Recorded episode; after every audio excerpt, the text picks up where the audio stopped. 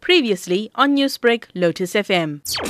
This is a process that has been started for some time now. We currently been vaccinating healthcare workers for the past several months. We in a phase that's called phase one A and B. So the call for healthcare workers, both in hospital and out of hospital, has been an ongoing process under the Sisonke vaccine program. Is this platform strictly for out of hospital healthcare workers? So we set up the Vaccines for Healthcare Workers platform specifically for out of hospital. So at the time when we started vaccinating, we saw there was a need to coordinate all the various out-of-hospital healthcare workers. And so that's the general practitioners, the dentists, the physios, everybody in the, both the Health Professional Council, Allied Health Professional Council, pharmacists, just generally anyone who's not working in one of the hospital groups or in a hospital site. We set up the platform for those out-of-hospital healthcare workers to both register and to allow them to schedule an appointment and a booking for a vaccination. What we do know is that forty million people need to be vaccinated in the next few months in this country. Volunteers will play a huge role in the rollout of this. What sort of volunteers are needed at this stage? So this is going to become one of the biggest and most important things as a country that we're going to need to do.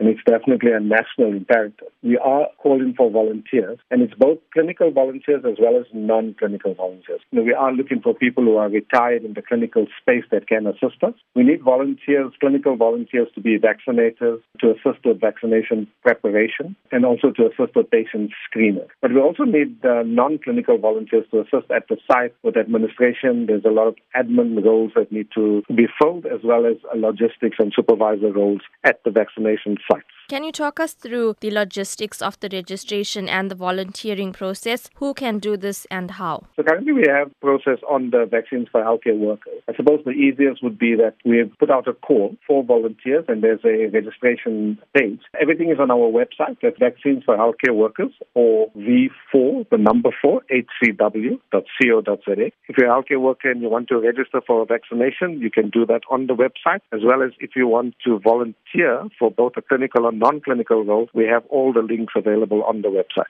Newsbreak, Lotus F M, powered by S A B C News.